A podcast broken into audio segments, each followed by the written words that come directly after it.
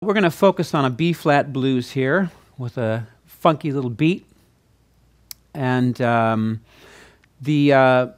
the aspect that I kind of want to relate to here is uh, the use of sixths, which is um, basically a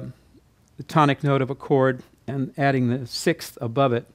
So you have two notes called a double stop, but instead of just thirds, these are sixths, and uh, finding a way to move them around uh, the guitar.